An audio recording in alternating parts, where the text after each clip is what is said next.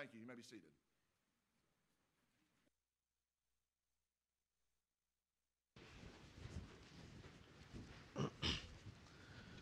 Well, good morning. I know it's a surprise for some of you that I'm up here. And uh, based upon the number that's here, that means you didn't know that I was filling in. So that's good. So we surprised you. If you probably heard that I was filling in, you would not have come. No, I'm kidding. Uh, so, we isn't it wonderful to be a Christian? It, it is great to be here. I've just been encouraged so much, and it is fantastic. The joy that comes from the fellowship is amazing. And uh, I, I, will say it's great to come together with this local body here in Bullard, Texas, Texas to worship our Heavenly Father. Uh, these, these last two songs that, that Matt led for us is a perfect segue to the lesson in which we have today. But I'm going to tell you, they, it really should spur us on to continue to live for Him. It's good to be part of worship. It's good to be part of the Lord's church. It's good to be part of this family here because we know that we are living out the Great Commission at every opportunity that we can. That we are here to spread the gospel. And, and I will tell you this it is great to be here because we have a new brother in Christ that is worshiping with us this morning. Cruz Duvac obeyed the gospel last week. And so that is even more so why it is great to be here, but it's also great to be a Christian because of that right there. It is great that he has been added to the greatest family there is, the greatest body that there is. And is wonderful. It's great that he has said that I am following and that I will give my life to Christ, the only person in which we want to belong to, the only one that we want to proclaim, the only name that we say we want to bear, the only name that we want to wear, and that is a follower of Him. I will say this I know that we do have some visitors, and we're thankful that you're here. We have uh, young people that are here that may be passing through. We may, be, may have some of you that are here for a short while and, and will move off. But I will say this here's my plea. My plea is that you search for a biblical congregation. You search for a family, a body of Christians that want to serve Christ at every opportunity that they have. And I'm going to tell you, after being here for six or so years, I believe that this family does that very thing. We see that. We see how much they want to be involved in this community, and it is wonderful.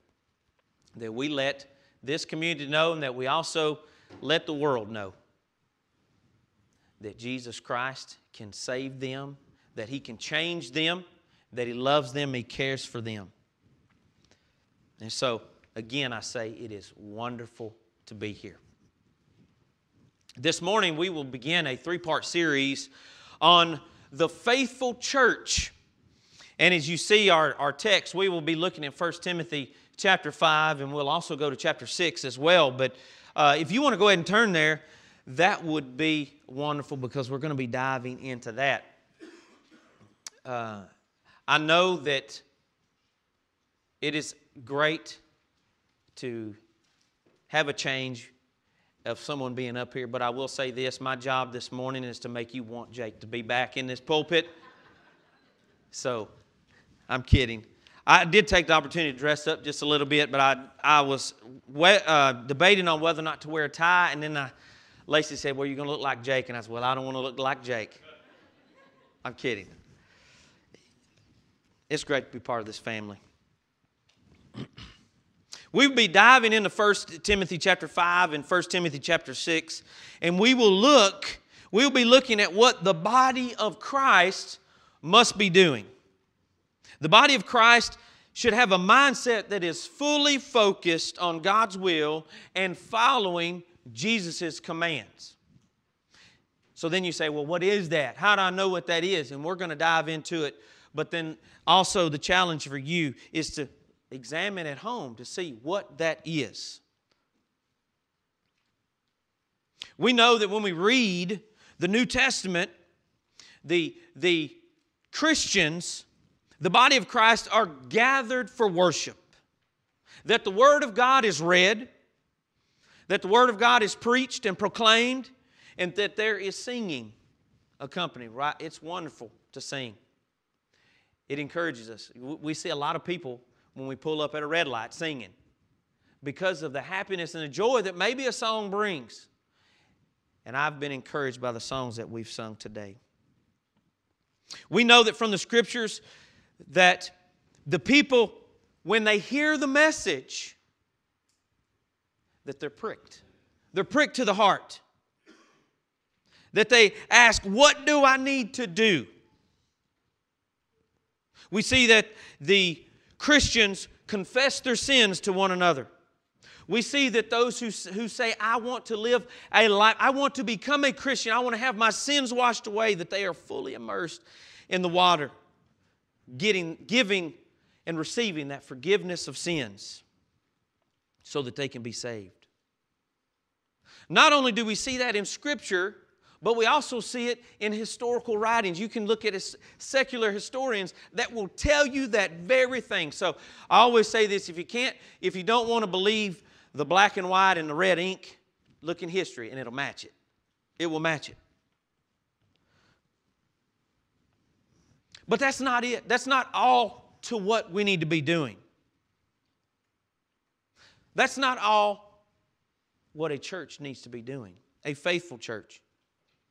If we, if we look over real quick, hold that mark in 1 Timothy, go, go to Revelation real quick. I want you to go to Revelation chapter 2 and chapter 3. And I, I want you to underline some things that you see. Because remember, our topic is faithful church. Now, most of you have um, chapter 2 and chapter 3. Most of that is in red because that lets us know that Jesus is saying something which means it should stand out to us and be that more that much more important.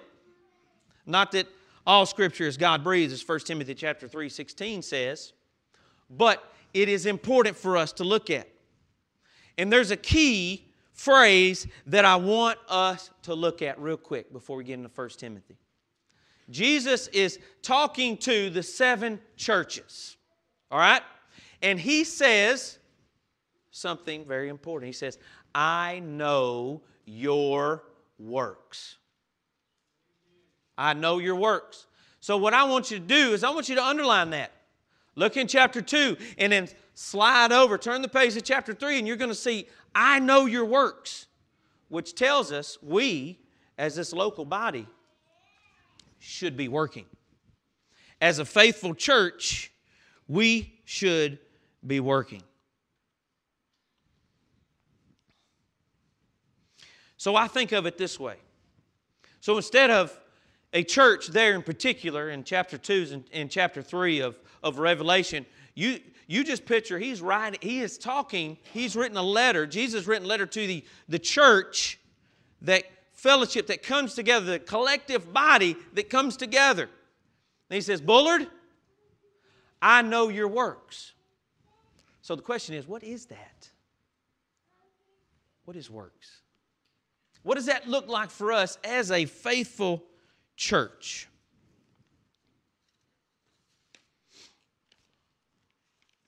As a faithful body of believers. So now let's look at 1 Timothy chapter 5. 1 Timothy chapter 5, we see here, says, Do not rebuke an older man, but exhort him as a father younger men as brothers, older women as mothers, younger women as sisters, with all purity. So, as we think, what should be done as the body of Christ? Well, we're going to dive into some of this and we're going to examine this scripture as best we can. 1 Timothy chapter 5 verse 1 it says, "Do not rebuke an older man, but encourage him as you would a father. younger men as brothers, older women as mothers, younger women as sisters, in all purity. So, looking at, at I, I wanted to just really understand what was the, what was the culture around this time of the writing? What, what really did, did the secular world do there in Rome? And so I wanted to look, and, and there was a Roman statesman, Cicero, and this is what he wrote somewhere between 79 to, to 49 BC, okay? And so I wanna, wanted to look. He said, It is then the duty of a young man to show difference to his elders and to attach himself to the best and most approved of them, so as to receive the benefit of their counsel and influence. Isn't it interesting that we're seeing Paul say something and pull and pull this from society in which they're in. Hey, this is a good thing. This is what the body of Christ should be doing. We should be what? There's something that sticks out there. It's relationship. Relationship sticks out. It's pretty evident that we should have a relationship with one another, young or old and relationship is very important in the scriptures. God is calling out both young and old, men and women, to form a great bond together in all purity. Our relationship should be, as that uh, the last part of verse 2 says, in all purity. Now, what is purity? What does that mean?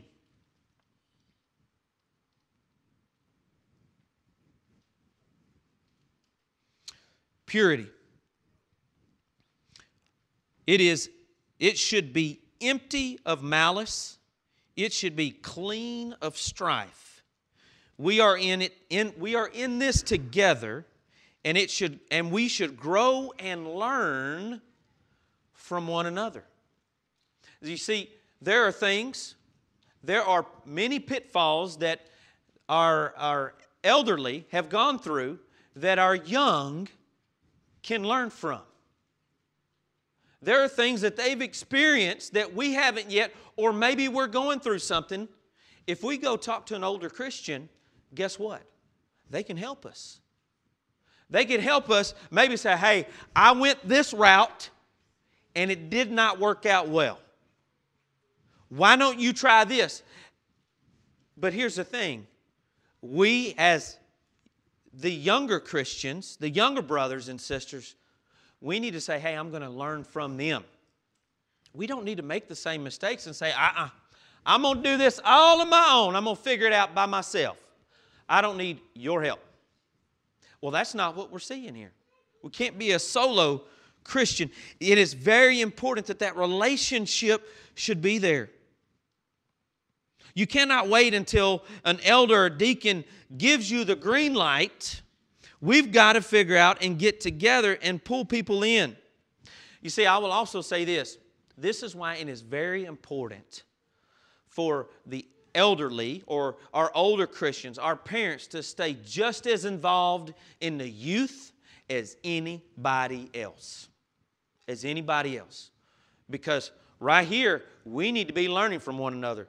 And so you don't need to wait for the elders to say, hey, this is what I need you to do. You don't need to wait for one of the deacons to say, hey, can you do this? You need to say, I am and I can help and build a relationship with someone in their walk and help them through this journey. That's what we need to be doing. That's what's so important about this relationship. Because, hey, it's great when you have a relationship because when you have that relationship, you can come talk to me and tell me when I'm doing wrong, and I'm not going to take it the wrong way. I'm not. Because I know where you are, I know where you're coming from, I know your heart. That's why it is very important that we understand the relationship. So, no matter how old you are, stay involved.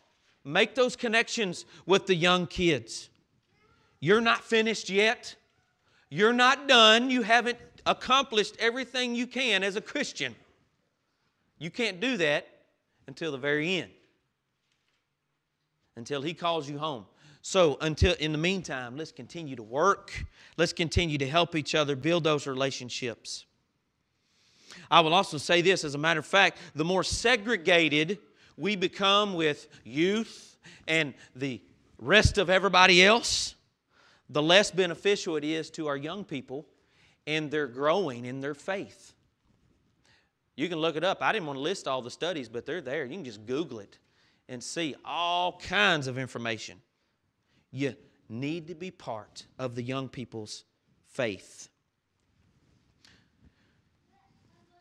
You've often, you may have often heard this, and if not, this may be new to you, but two thirds, two thirds, and the youth group hear this all the time from me, but two thirds of young people by the time they graduate high school, when they, when they are graduated out of high school and they leave the youth group, they've left the faith.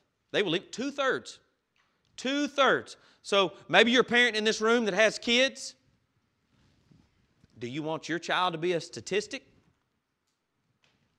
We, we can't have that.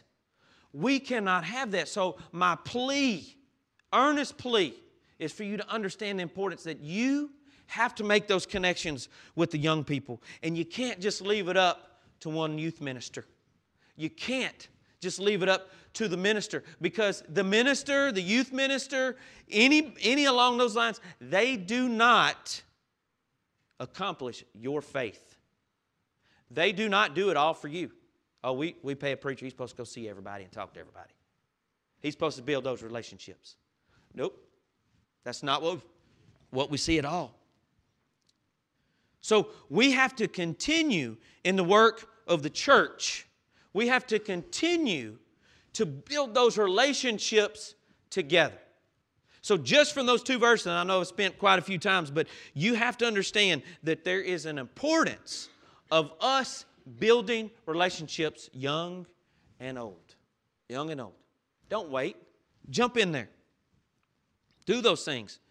Speaking of those two thirds, did you know 80 of 80% of those two thirds that lose the faith and walk out out of high school and don't come back, 80% of that two thirds already left the faith in junior high and high school. Junior high and high school. So I say that to hopefully spur on. we we have to see the importance of our role in each other's lives. So now let's let's go on because because I want to dive into some things real quick because when when we think about the role of the church, again, it's not just one person, it's everybody that's involved. Everybody. Which is why we see him taking in verses 3 and following in talking about widows. Widows. Verses 3 through 8 honor widows who are really widows. But if any widow has children or grandchildren, let them first learn to show uh, piety at home and to repay their parents, for this is good and acceptable before God. Now, she who is really a widow and left alone trusts in God and continues in supplication and prayers night and day. But she who lives in pleasure is dead while she lives. While these things command that they may be blameless. But if anyone does not provide for his own, and especially for those of his household, has he has denied the faith and is worse than an unbeliever. It's great here that we see that, that the church of Christ has inherited a fine tradition of charity to those in need. It, it, looking at uh, William Barclay in his um, commentary, he wrote, No people has ever cared more for its needy and aged than the Jews. So now we as Christians have inherited that and see the importance of a family, see the importance of caring for those that are in need. We see some different type of widows from these scriptures. A true widow. What is a true widow? Those without a husband or children to be able to take care of them. So, the collective body, The collective body, as George Dehoff put it, he said, the church, the collective body, should support these indeed widows and should be supported by the body of Christ. So we, as a local body, have to be, we have to be supporting them because they are in need. A widow who has grandchildren or children or great grandchildren. The church says, wait, we're going to pull back because you have family that's supposed to take care, supposed to reach out, supposed to be there for them.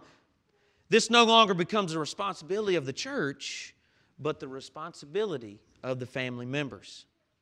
Anyone who does not provide for his own family, whether, whether it be his wife, his children, or aged parents, has denied the faith and is worse.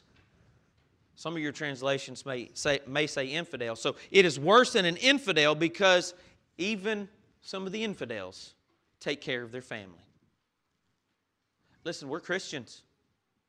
We are Christians.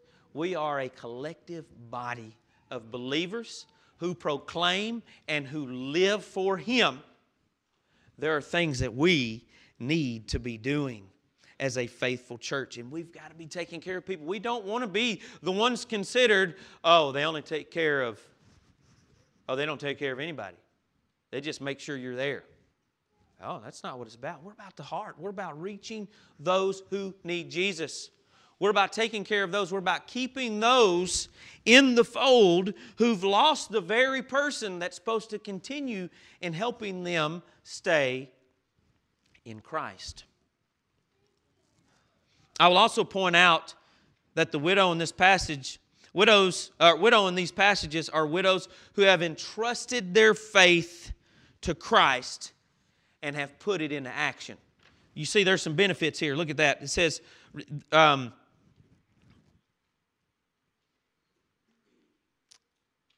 in verses 4. So, yes, their grandchildren, their children are supposed to take care of them, but they're also living a life that is an example to the children grandchildren. So it's twofold. Yes, we're taking care of grandma, but she's also helping us. We all have had mothers or grandmothers that have impacted us tremendously because they continued their walk, they continued their faith. And that's here what we see. So that they come back because guess what? It says that it is pleasing to God. It's pleasing to God. There in verse 4 show godliness to their own household and to make some return to their parents, for this is pleasing in the sight of God. Now, wait a minute. So we're having kids that are leaving their parents? Yeah. A lot of times we don't want to listen to our mom and our daddy anymore.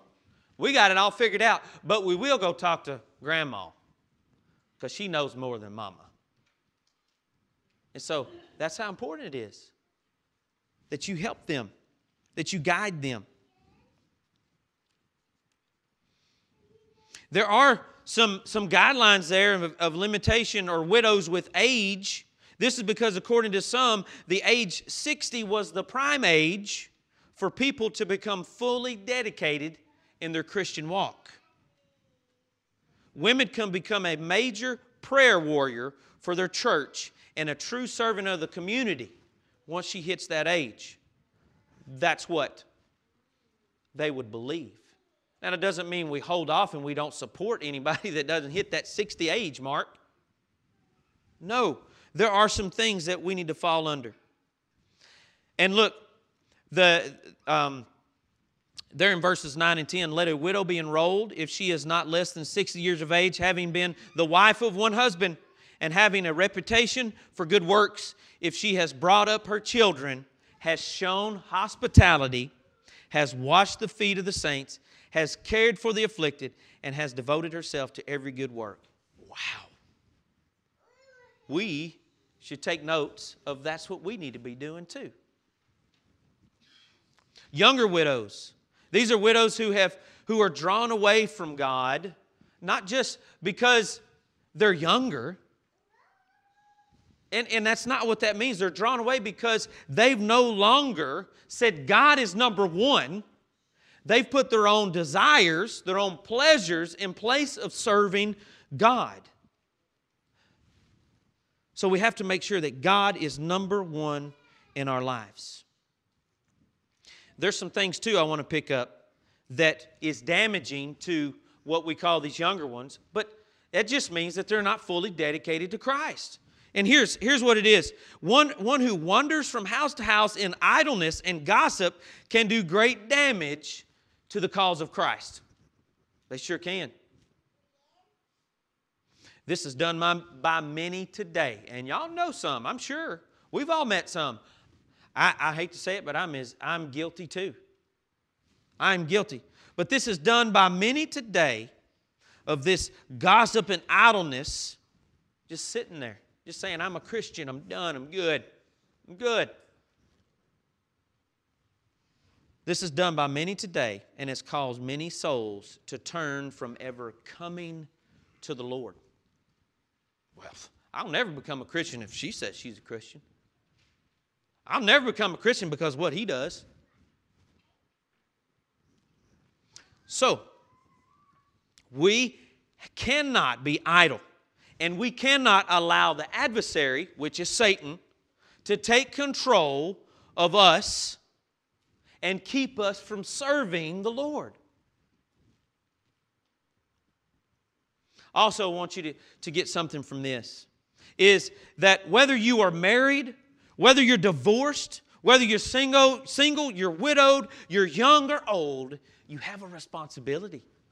And we did talk about that this morning, but you have a responsibility to one another, to encourage and help each other, to remain faithful, because this is pleasing in the sight of the Lord. Because I need you. I need you so much when you're not here, it hurts. When you're here, I see that and it encourages me. It helps me. When you come and you pat me on the shoulder, you pat me on the back, or you shake my hand, or you give me a hug, I need that. And I know you need that too. And that's important for us to know. That's important for us to do.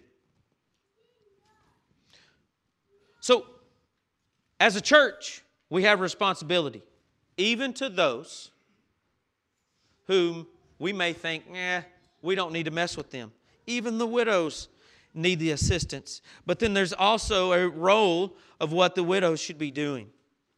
So now what I want to do real quick as we turn over to First uh, Timothy chapter 6 is I want to look at the roles of the individual members of the church. As a collective body here, we have many members and you have individual talents and you have individual roles. We all have to be working. For those, we all have to work. Some may, some may still be working. Some of us may not want to work, but we have to work, drawing in an income. No matter, no matter what it is, in our Christian faith, we have to be working.